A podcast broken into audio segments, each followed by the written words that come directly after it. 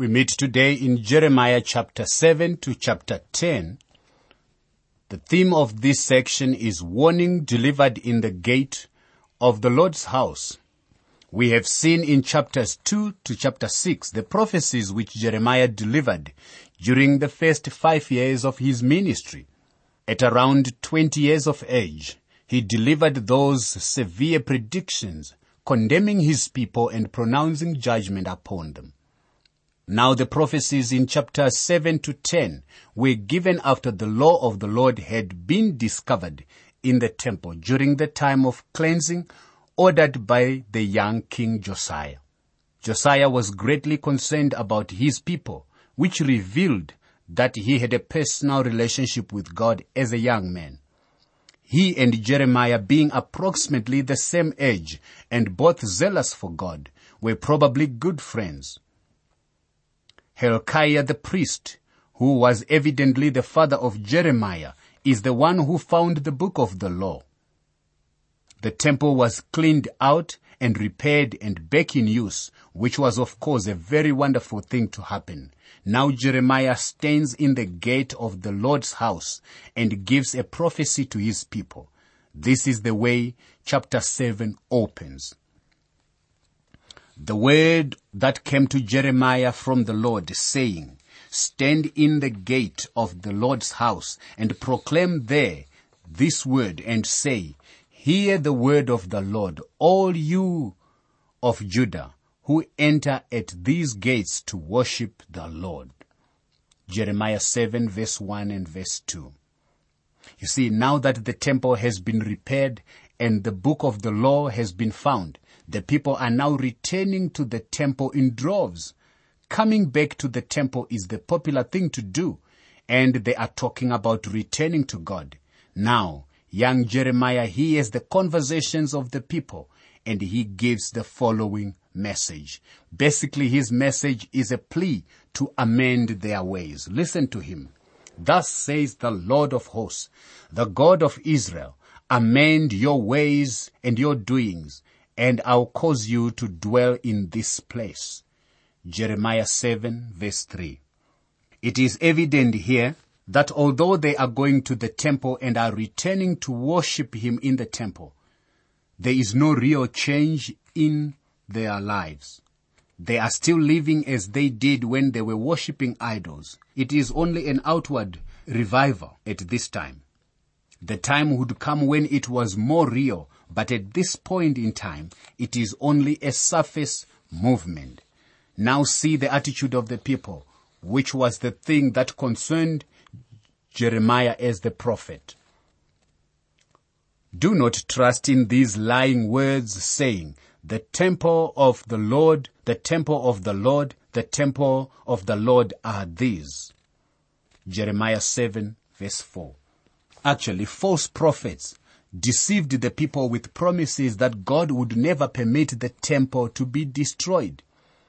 Yet these words were lying words.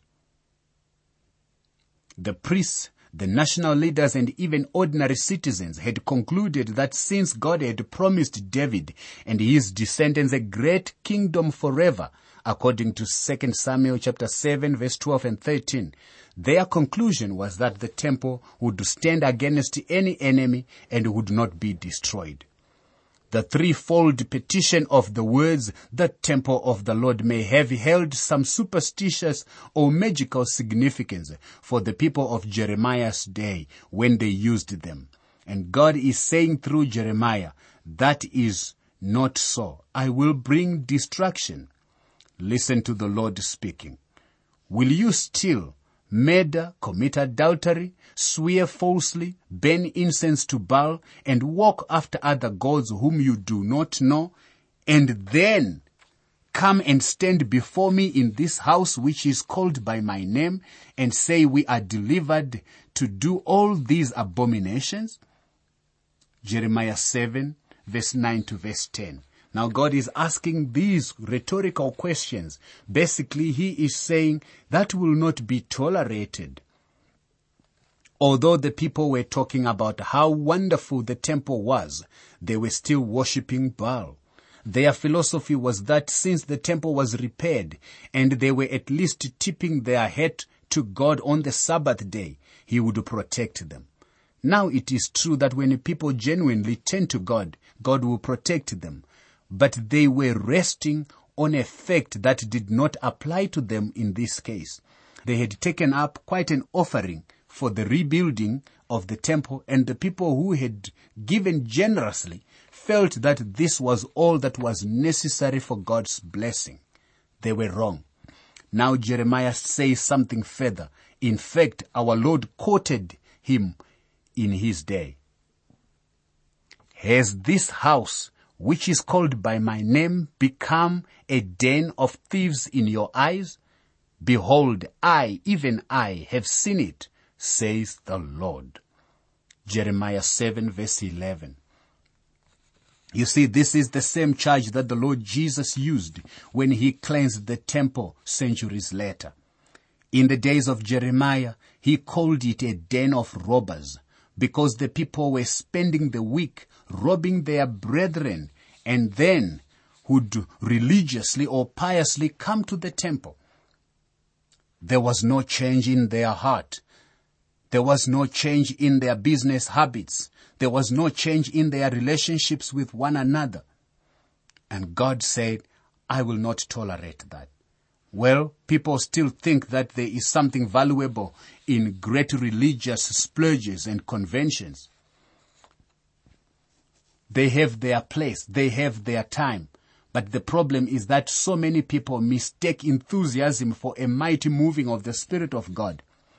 Nothing is true revival unless it transforms lives.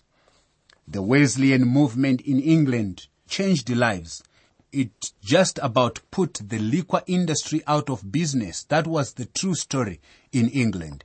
It changed the conditions in the factories and resulted in the enactment of child labor laws. It was indeed a spiritual movement that reached into the lives of the people. That's what I want to see, my friend. A spiritual movement today that will reach into our ghettos, into our cities. We need a true revival, which is the only thing that will really change the situation in our towns, the situation in our nations. Now here is Jeremiah 7 verse 16 to verse 18. In this particular section, Jeremiah is now talking about judgment for idolatry. Therefore do not pray for these people, nor lift up a cry or prayer for them nor make intercession to me, for I will not hear you. Do you not see what they do in the cities of Judah and in the streets of Jerusalem? The children gather wood, the fathers kindle the fire, and the women knead dough to make cakes for the Queen of Heaven. And they pour out drink offerings to other gods, that they may provoke me to anger. My friend, here is Jeremiah's admonition he is saying, do not pray for these people. This is the result of serious rebellion on their part. When you rebel against God, God even charges his men, do not pray for you. You see, they are seen worshipping false gods and making sacrifices to them. Cakes or wafers may have been in the shape of a woman a crescent moon or an, a star, and these were used in the worship process. The term Queen of Heaven in verse 18 reflects an ancient cult tradition extending throughout the Orient, which took different forms and various names, but was the same basic nature. The phrase has been interpreted actually in three ways. To talk of the planet Venus, which was called Ishtar, in Babylonian worship. Also the moon, which was often the object of worship in the ancient world. And lastly, the Ashtoreth, a pagan deity. So whatever they were doing, they were actually worshipping other gods, not the true God.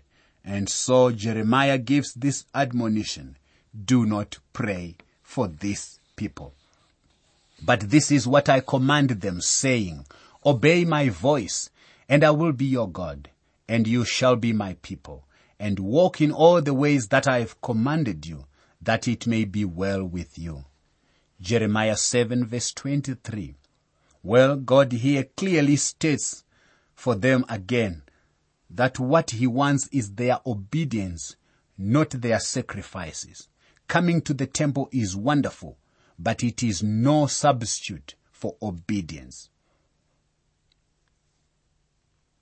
Yet they did not obey me or incline their ear, but stiffened their neck.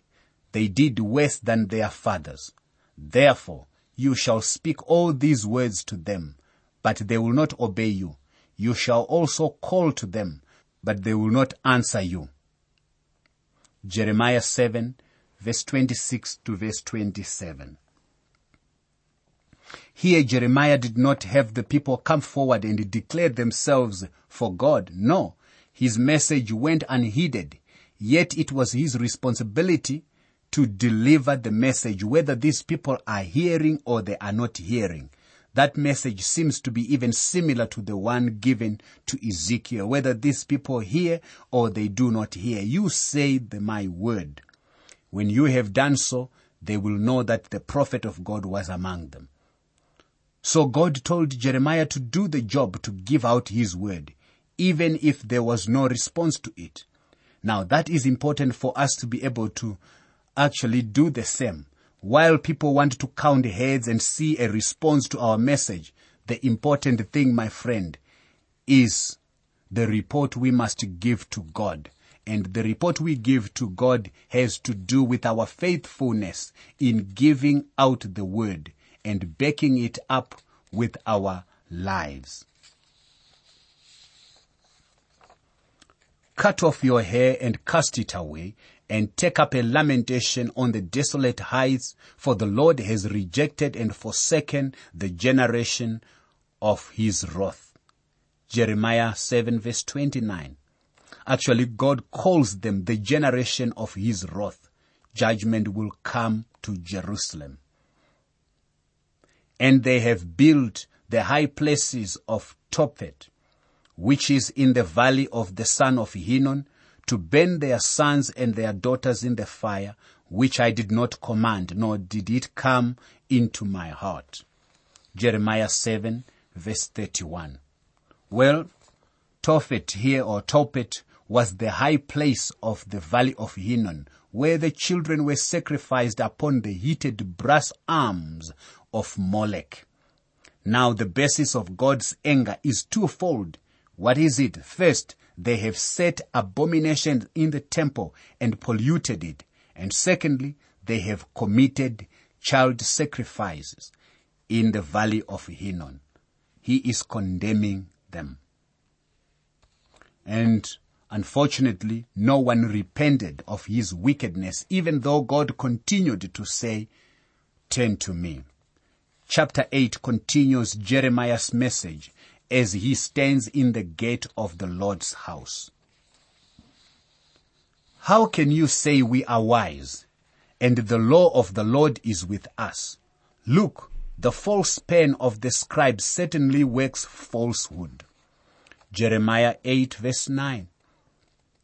You see, their crowning sin is that they are rejecting the word of the Lord. It is not what happens on the outside, but what happens on the inside that is the crucial issue here. And Jeremiah enters deeply into the feelings of his people, sharing with them this wail or the cry that comes from him. Listen to Jeremiah in Jeremiah chapter 8 verse 20 to verse 22. The harvest is past, the summer is ended, and we are not saved. For the hurt of the daughter of my people I am hurt. I am mourning. Astonishment has taken hold of me. Is there no balm in Gilead? Is there no physician here? Why then is there no recovery for the health of the daughter of my people? Well, harvest usually lasted from April until June. This verse was probably a popular proverb repeated in daily life when people confronted hopelessness and hopeless situations where deliverance was seeming impossible. Instead of pleading for mercy, the unrepentant and indifferent people continued with desperate and hopeless frustration, bitterly wailing their pessimistic song. Gilead was famous for its balm, which had medicinal properties for treating wounds. So the balm came from the terebinth tree or the turpentine tree and mastic or pistacia tree, a very small evergreen tree in Western Asia. Now, neither healing nor healer is found for his people. That's a desperate condition. Why? Because God has rejected a people who are refusing to turn, who are refusing to repent. So Jeremiah shares God's heartbreak as well. Chapter 9 begins with an expression of Jeremiah's personal heartbreak as he sees his people spurn the tender solicitude of God. The prophet calls for his head to be an inexhaustible source of water, feeding his eyes with an uneasing supply of tears so that he might weep day and night over his people. Though his message is one of judgment and impending doom, the prophet's motivation is clearly compassion here. Oh, that my head were waters, and my eyes a fountain of tears, that I might weep day and night for the slaying of the daughter of my people. Jeremiah 9 verse 1. Well, this is the effect it had on Jeremiah. How did he give this message? Was he a hard-boiled kind of a person who liked to criticize others and rule them out? No, no. He stood there and gave his message with tears streaming down his face. The message that he gave broke his own heart. Centuries later, people of Israel saw Jesus weeping over the city of Jerusalem when he had a harsh message to deliver to that city. And they were reminded of Jeremiah, the weeping prophet. And some of them even thought Jesus was Jeremiah who had returned to them. Well, the foolishness of idolatry continues to be emphasized. In chapter 9, Jeremiah, we see that he looks at the people who are substituting something for God. People have always substituted God for other things. And anyone who is not worshipping the true and living God has some substitute for him. It may be that the person himself becomes his God. And there are many people today who actually worship themselves. Others worship money and others are even willing to be dishonest to become rich. Others worship fame and others will sell their honor in order to obtain some unworthy goal. There are many substitutes for God and Jeremiah talks about this in chapter 10. Hear the word which the Lord speaks to you, O house of Israel. Thus says the Lord. Do not learn the way of the Gentiles. Do not be dismayed at the signs of heaven, for the Gentiles are dismayed at them. Jeremiah 10 verse 1 and 2. You see, my friend, people today are still doing what they did in the time of Jeremiah, trying to regulate their lives by the zodiac. They want to know what sign they were born under and all that nonsense. There is this whole business of talking of horoscope, your life in the stars. You see, it is given out through our news media as though it were a genuine thing. Why? Why? God warns. He is giving a warning here. Do not learn the ways of the Gentiles. Don't practice horoscope. And my friend, the astrology that is being promoted today is something that which has been picked up from the pagan world and it has been there since the times of Jeremiah. For the customs of the people were futile. For one cuts a tree from the forest, the work of the hands of the workmen with the axe. They decorate it with silver and gold. They fasten it with nails and hammers so that it will not topple. Jeremiah 10 verse 3 to verse 4. These verses are basically describing the uselessness of idols. The customs of the people are futile. They are empty. And obviously Jeremiah is talking about idolatry. He is ridiculing with bitter irony the idolatry of his day. He reminds them that they actually go out to the woods, they cut down a tree, they shape it into an image, deck it with silver and gold, fasten it with nails, and they then call it their God. It's like worshipping a scarecrow, really. The futility of worshipping idols is shown here in graphic detail. While decorated with silver and gold, an idol is still the product of man. It cannot move or speak. It can do neither good nor evil. That is the futility of idolatry. Inasmuch as there is none like you, O Lord, you are great and your name is great in might. Jeremiah 10 verse 6. You see, the Lord cannot be compared to anything and how ridiculous it is to turn from the true and living God to worship the things that are around you and get your leading from horoscope, from zodiac. That is ridiculous. Thus you shall say to them, the gods that have not made the heavens and the earth shall perish from the earth and from under these heavens. Jeremiah 10 verse 11. You see, those gods that you make with your own hands are not the ones that made the heavens and the earth. And God's promise here is they shall perish from the earth and from under the heavens. The gods of the Gentiles did not create the universe. Our God is the living God who created the universe. The stars up there are in their places because God put them there. He placed them where He wanted them. And God continues to run this universe according to His own order. It is His universe. You better obey. Oh Lord, I know the way of man is not in himself. It is not in man who walks to direct his own steps. Jeremiah 10 verse 23. Here Jeremiah admits that punishment is appropriate for the man who attempts to go his own way. And again, that is in agreement with Proverbs chapter 1 verse 1.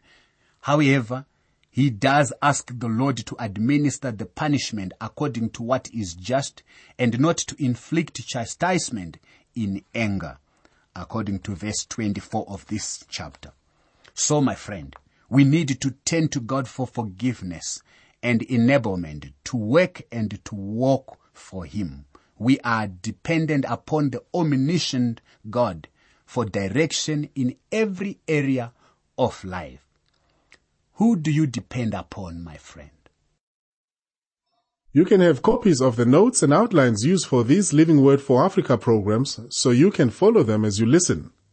For your copies, please send a WhatsApp message or SMS to plus two seven 72 641 4475. Please say which book of the Bible you want them for and be sure to include your name and contact information. I'll repeat that number for you. It's country code 27 followed by 72 641 4475. From within South Africa, it's 072 641 4475.